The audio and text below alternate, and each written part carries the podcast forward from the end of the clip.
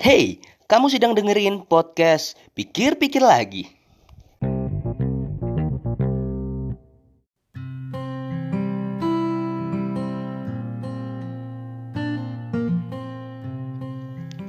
Selamat pagi, siang, sore, dan malam. Kapan pun mendengarkan, salam sejahtera untuk kita semua. Shalom, Om Swastiastu, Namo Buddhaya, Salam Kebajikan, dan Assalamualaikum warahmatullahi wabarakatuh. Hari ini tanggal 17 Januari 2022, tepatnya di hari Senin Saya akan mulai gitu ya Setelah di yang lalu, yang lalu saya mengenalkan bahwasanya saya ingin membawakan episode ini dengan lebih ringan Maksudnya podcast ini dengan lebih ringan, dengan lebih rutin harapannya begitu. Ya ini adalah postingan kedua episode kedua di tahun ini. Yang mungkin yang berbeda sepertinya mulai sekarang gue nggak bakal nulis episode-episode ya langsung judulnya saja. Nah di judulnya untuk di hari ini gue pengen bicara tentang manajemen candu. Manajemen candu nih hmm, sebuah hal yang ya kalau misalnya teman-teman gitu ya melihat kata candu itu kan ada begitu banyak hal yang masuk dalam pikiran. Maksudnya yang terlintas dalam pikiran itu mesti macam-macam ya. Mungkin yang paling sering gitu yang yang di hadapan kita adalah kecanduan. Mungkin merokok alkohol miras narkoba mungkin kecanduan porno dan segala macamnya dan mungkin dan sebenarnya candu itu juga banyak ya maksudnya nggak bukan hanya candu pada hal-hal yang negatif tapi candu dalam hal-hal yang positif itu juga sebenarnya ada nah jadi kita akan bicara tentang manajemen candu bagi kita bagaimana kita bisa manajemen rasa candu kita pada sesuatu atau mungkin bagaimana supaya kita bisa supaya kita bisa candu pada sesuatu gitu ya. Dan juga nanti kita bicara tentang bagaimana supaya kita tidak bisa berhenti dari candu itu. Nah, sejujurnya di episode ini gue nggak tahu nanti gue bisa bisa berbicara hingga berapa menit. Mungkin yang di awal gue bilang ya sekitar 15 menitan tapi sepertinya nggak tahu jalan aja ya entah berapapun hasilnya karena sejujurnya kalau di episode-episode ini kan gue membahas apa yang terlintas gitu ya. Nah, kita akan bahas tentang manajemen candu. Candu yang paling dekat dengan gue ini yang sering kali gue jadikan contoh tentang manajemen candu adalah tentang rokok. Teman-teman sadar nggak sih kalau misalkan di sekitar kita gitu ya, begitu banyak orang-orang yang punya rasa candu pada rokok gitu Oh, sebelum itu ini disclaimer dulu. Gue ngomong candu rokok ini bukan berarti gue ngelarang banget orang ngerokok enggak, karena sejujurnya gue sendiri juga ngerokok. Tapi memang jarang gue posting aja nggak enak sama keluarga. Walaupun sebenarnya sama keluarga juga dibolehin. Tapi kalau dari istri sih nolak ya. Ah, itulah rumitnya. Tapi nggak masalah. Tapi yang pengen gue jelasin dari tadi, contoh rokok ini adalah hal yang paling gampang untuk bisa dimengerti dari untuk sebagian orang gitu. Karena apa?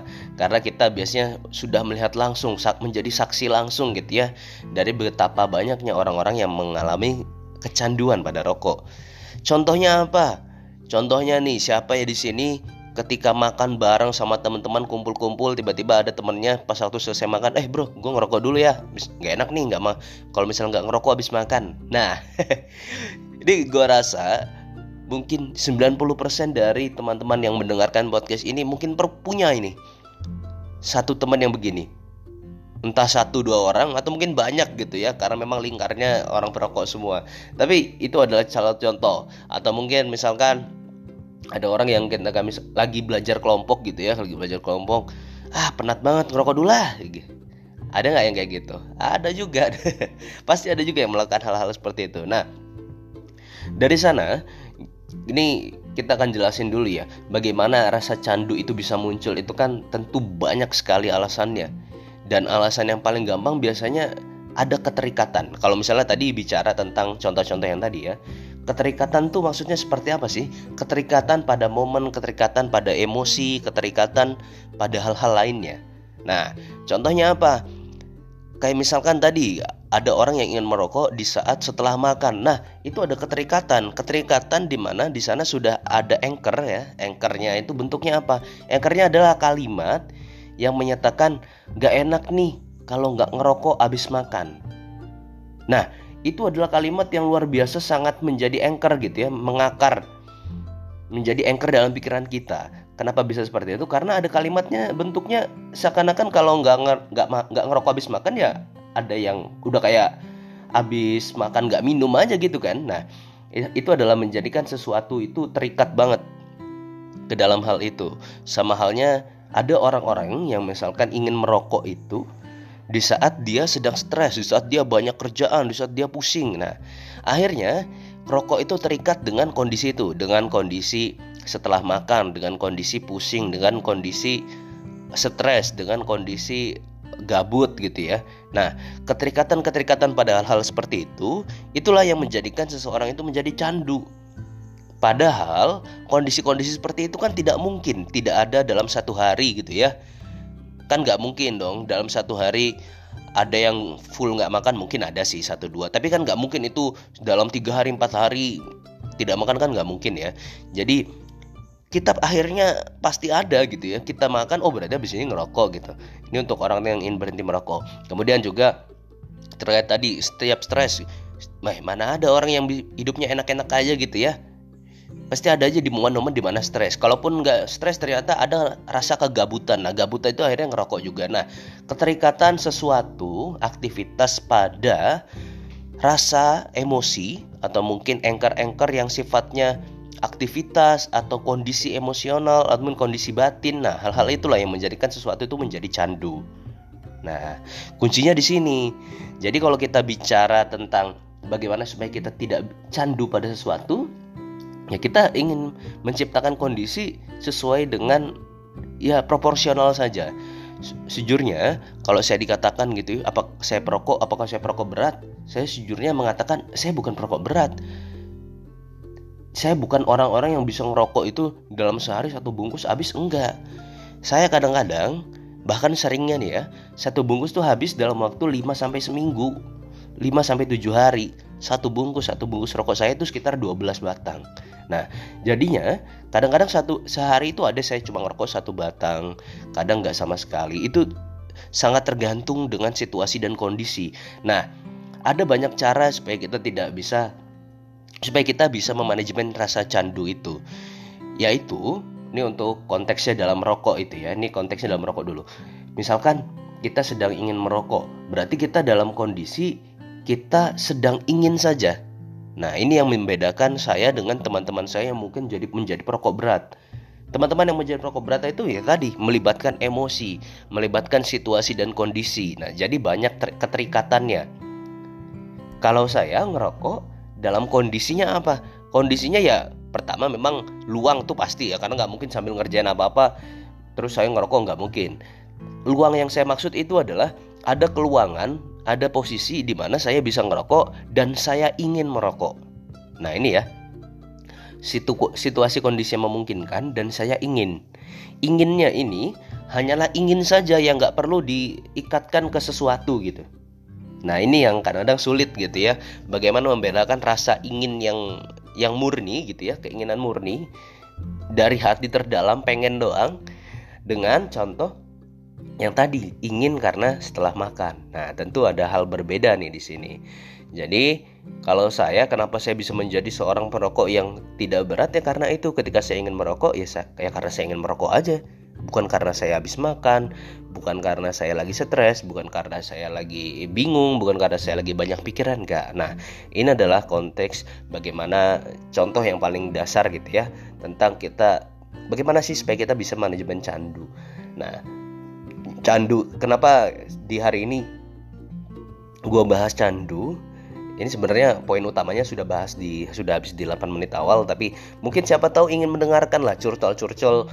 Kak mumpung gue lagi ada nih bahan-bahan obrolan ya. Kenapa gue banyak membahas tentang candu ini akhir-akhir ini? Karena pertama gue lagi agak geram juga ya. Agak males lama-lama. Dari hasil-hasil gue scrolling gitu ya entah Instagram entah YouTube kadang entah TikTok gitu ya. Ketika gue lihat-lihat aduh banyak sekali konten yang isinya tuh I'm addicted to. Siapa yang modelnya yang sering banget dengerin kayak gitu ya? Sering banget semua video dipasang-pasangin dengan sound itu. Tapi itulah alhamdulillahnya dari suara itu menjadi inspirasi dari saya untuk membuat uh, manajemen candu ini di episode ini. Nah kita akan membahas hal-hal lain gitu ya. Ketika misalkan kita ingin membuat rasa candu pada sesuatu pada hal-hal baik ya sama halnya yang tadi gue bilang. Kita coba melibatkan situasi dan kondisi gitu. Misalkan kita sedang ingin membuat ingin membuat diri kita tuh suka banget berzikir misalkan begitu ya.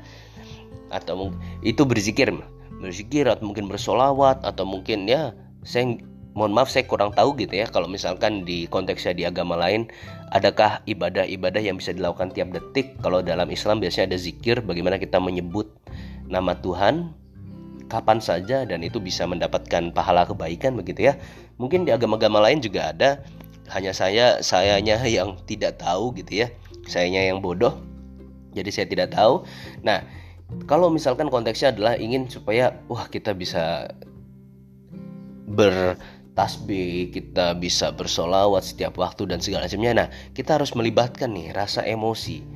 Nah, emosi seperti apa yang bisa kita sematkan pada sesuatu itu, pada aktivitas itu supaya kita bisa menjadi candu. Nah, itu adalah sangat kondisional karena menyesuaikan dengan kita pribadi gitu ya.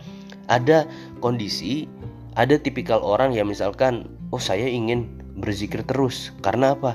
karena saya ini saya sadar saya punya banyak kesalahan. Nah, saya punya banyak dosa.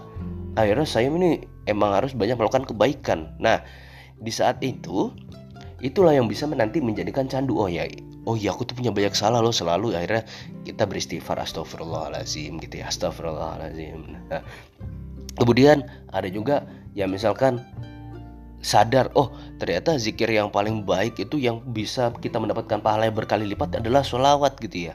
Karena sekali sholawat kita bisa dibalas 10 kali. Wah kita harus perbanyak ini nih sholawat. Nah kondisi-kondisi hal seperti ini itu harus diikatkan pada hal-hal yang banyak kalau bisa. Semakin banyak kita punya bisa dibilang apa ya mungkin sama halnya semakin banyak kita punya alasan untuk melakukan itu ya semakin kuat dan semakin candu juga kita pada hal itu. Dan kita juga jangan cepat-cepat menginginkan hasil lah, terutama dari ranahnya yang ibadah seperti itu. Karena seperti ini, teman-teman. Di saat kita melakukan sesuatu, kita bisa menjadi candu tuh biasanya karena ada sesuatu bisa dibilang apa ya? Mungkin rasa uh, yang susah terdeskripsikan masing-masing orang punya deskripsi masing-masing gitu ya. Intinya rasa nyaman rasa puas di saat kita selesai melakukan hal itu. Nah hal ini yang perlu kita definisikan sendiri-sendiri gitu ya. Misalkan kita senang banget nih kalau misalkan kita saat dalam satu hari bisa melakukan sholawat sebanyak 10 ribu gitu ya sebanyak seribu. Nah itu sama halnya ya tadi kalau misalkan kita habis ngerokok gitu ya akhirnya ada rasa wah enak nih lega gitu ya habis makan terus ngerokok. Sama halnya juga dengan hal yang negatif. Di saat misalkan ada orang yang kecanduan porno di saat lagi nonton porno akhirnya enak. Enak puas karena apa? Karena di saat apa porno itu ada melakukan masturbasi gitu ya akhirnya ah puas gitu. Nah rasa-rasa ini yang berbahaya kalau dalam konteks negatif, rasa puasnya itu menjadikan kita candu dan ingin melakukannya lagi. Dan padahal positif juga seperti itu. Kalau bisa kita membuat rasa nyaman kita itu sendiri seperti apa dan kita definisikan sendiri rasa puas itu seperti apa. Supaya apa? Supaya kita bisa terus-terusan nih mengulangi, mengulangi hal-hal seperti itu dan menjadikan candu dan menjadikan sesuatu itu sebagai habit. Nah, ini mungkin kaitannya dengan itu dengan itu ya. Mungkin ada yang udah baca The Atomic Habit itu juga nanti arahnya ke situ. Tapi inilah hal-hal yang perlu kita tekankan pada manajemen candu. Ini sudah 14 menit. Oh sepertinya pas ya 15 menit di awal seperti gue bilang. Nah oke. Okay. di episode ini yang bisa gue recap adalah seperti itu bagaimana rasa candu itu bisa kita manajemen. Bagaimana kita bisa tentukan. Bagaimana kita bisa mengurangi menguranginya dengan apa? Mengurangi keterikatannya. Kalau bisa kita hilangkan keterikatannya supaya kita bisa menghilangkan rasa candunya. Begitupun juga ketika ingin membuat sesuatu tuh kita candu pada hal positif ya juga seperti itu. Kita meningkatkan keterikatan, emosi segala macam ditambah-tambah diperkuat, diperbanyak alasan sehingga kita bisa candu pada hal-hal kebaik gitu ya. Yang terpenting adalah ya kalau bisa kita sedang candu pada seseorang dalam arti bucin ya kita misalkan lagi candu nih sama seseorang jangan sampai rasa candu kita ini dibalas dengan orang lain menganggap kita sebagai canda nah ini adalah ironi ya ya itu adalah sebagai penutup Semoga ada hal baik yang bisa diambil dari episode ini di manajemen candu di episode kedua di tahun 2022. Sampai jumpa di podcast pikir-pikir lagi episode selanjutnya. Dadah.